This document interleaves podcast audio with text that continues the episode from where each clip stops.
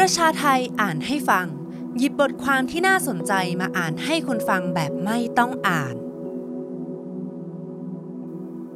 การหายไปของสุรชัยด่านวัฒนานุสรณ์และผองเพื่อนโดยมุทิตาเชื้อช่างเผยแพร่ครั้งแรกเมื่อวันที่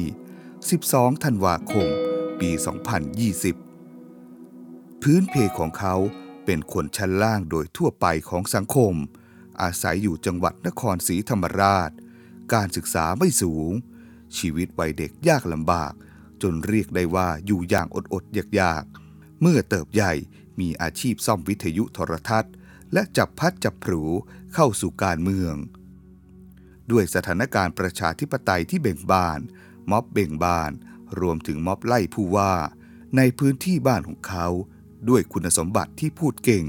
โน้มน้าวใจคนเก่งและรักความเป็นธรรมประกอบกับช่วงนั้นม็อบขาดคนปราศัยเพียงเท่านี้ก็ลากเขาจากโต๊ะซ่อมวิทยุมาสู่เวทีปราศัย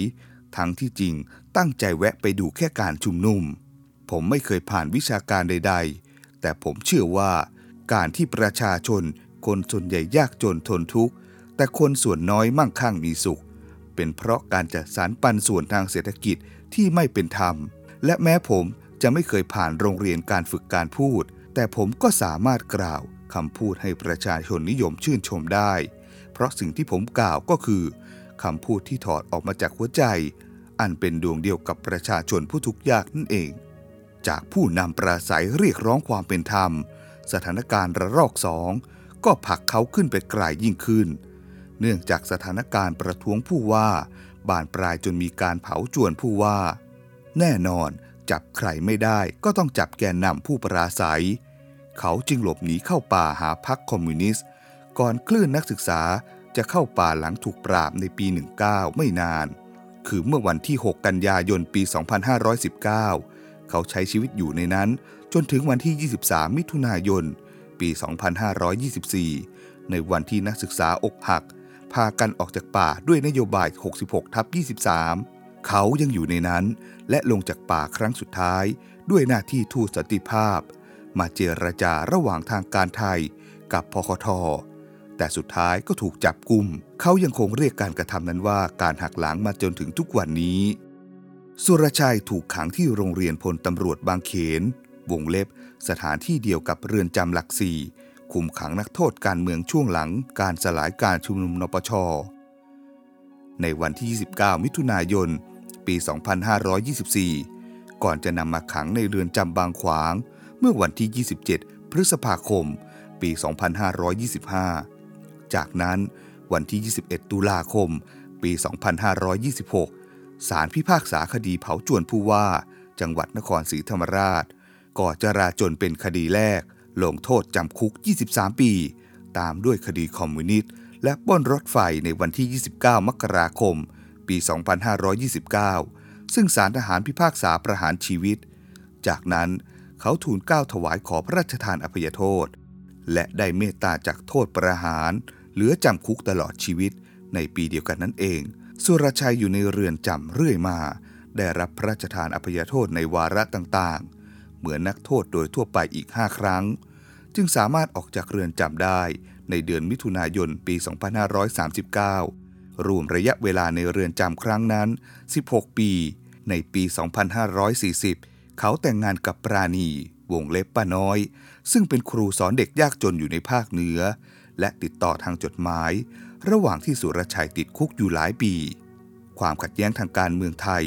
นับตั้งแต่รัฐประหารปีสองพันห้าร้อยสี่สิบเก้ามีการเคลื่อนไหวของกลุ่มคนเสื้อแดงสุรชัยออกมาเคลื่อนไหวต่อต้านรัฐประหารอีกครั้งแต่เป็นกลุ่มอิสระท้ายที่สุดเขาติดคุกด้วยข้อหาหมิ่นสถาบันอีกสองปีเจ็ดเดือน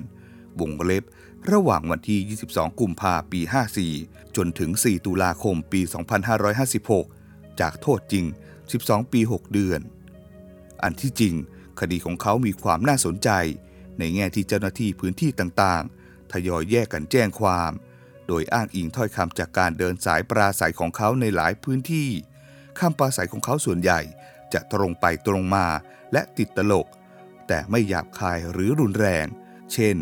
การติ่งการเซ็นรับรองรัฐประหาร หลังจากออกคุกปลายปีสองพันห้าร้อยห้าสิบหกสุรชัยยังไม่ได้เคลื่อนไหวทางการเมืองอะไรมากนักมีเพียงความตั้งใจจะจัดตั้งมหาวิทยาลัยสนามหลวงภรรยาของสุรชัยบอกว่าเมื่อมีการรัฐประหารปีสองพันห้าร้อยห้าสิบเจ็ด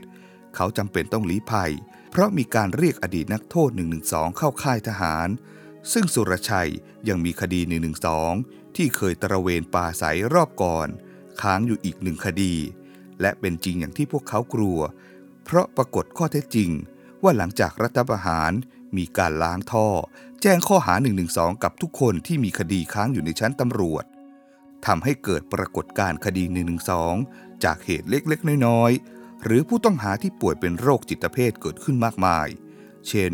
กรณีที่มีคนหนึ่งไปร้องทุกข์ว่าในหลวงเป็นตัวปลอมกรณีที่มีคนหนึ่งโพสต์หมิ่นหรือคิดว่าตนเป็นหนึ่งในราชวงศ์เป็นต้นหลังจากลี้ภัยสุรชัยและผู้ลี้ภัยอีกหลายคน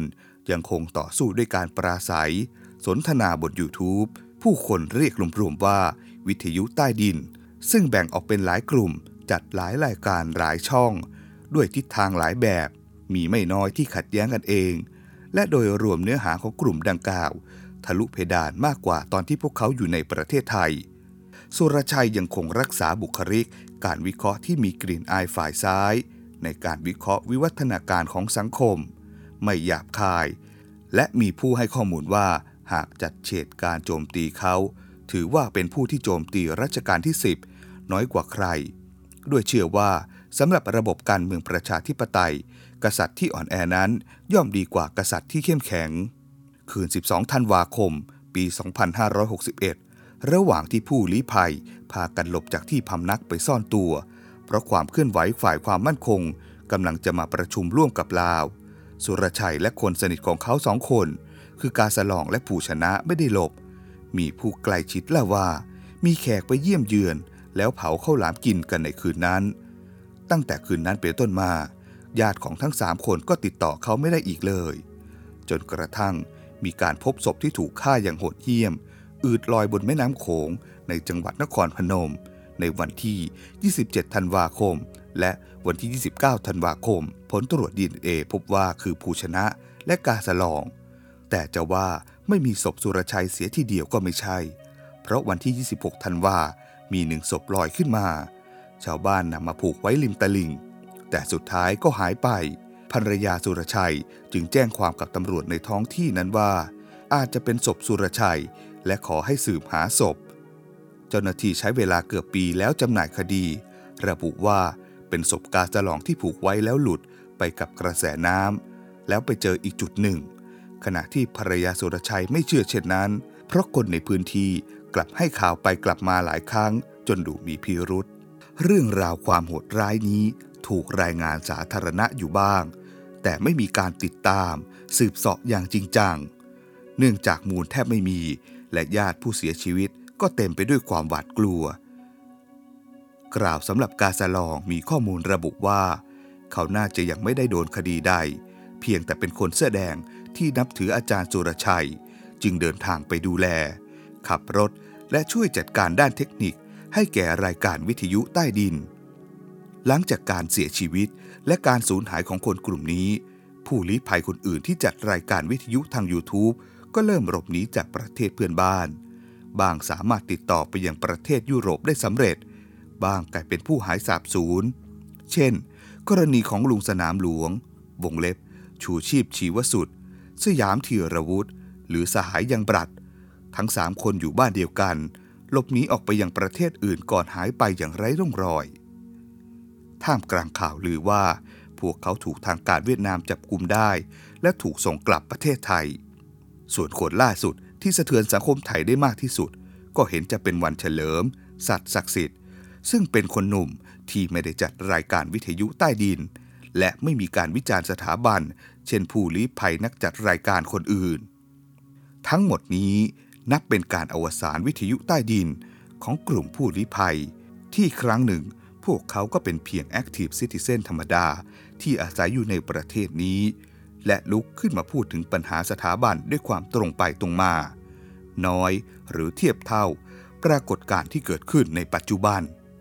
อย่าลืมกดไลค์ กดแชร์กด Subscribe แล้วคุณจะไม่พลาดทุกข่าวสารจากประชาไทย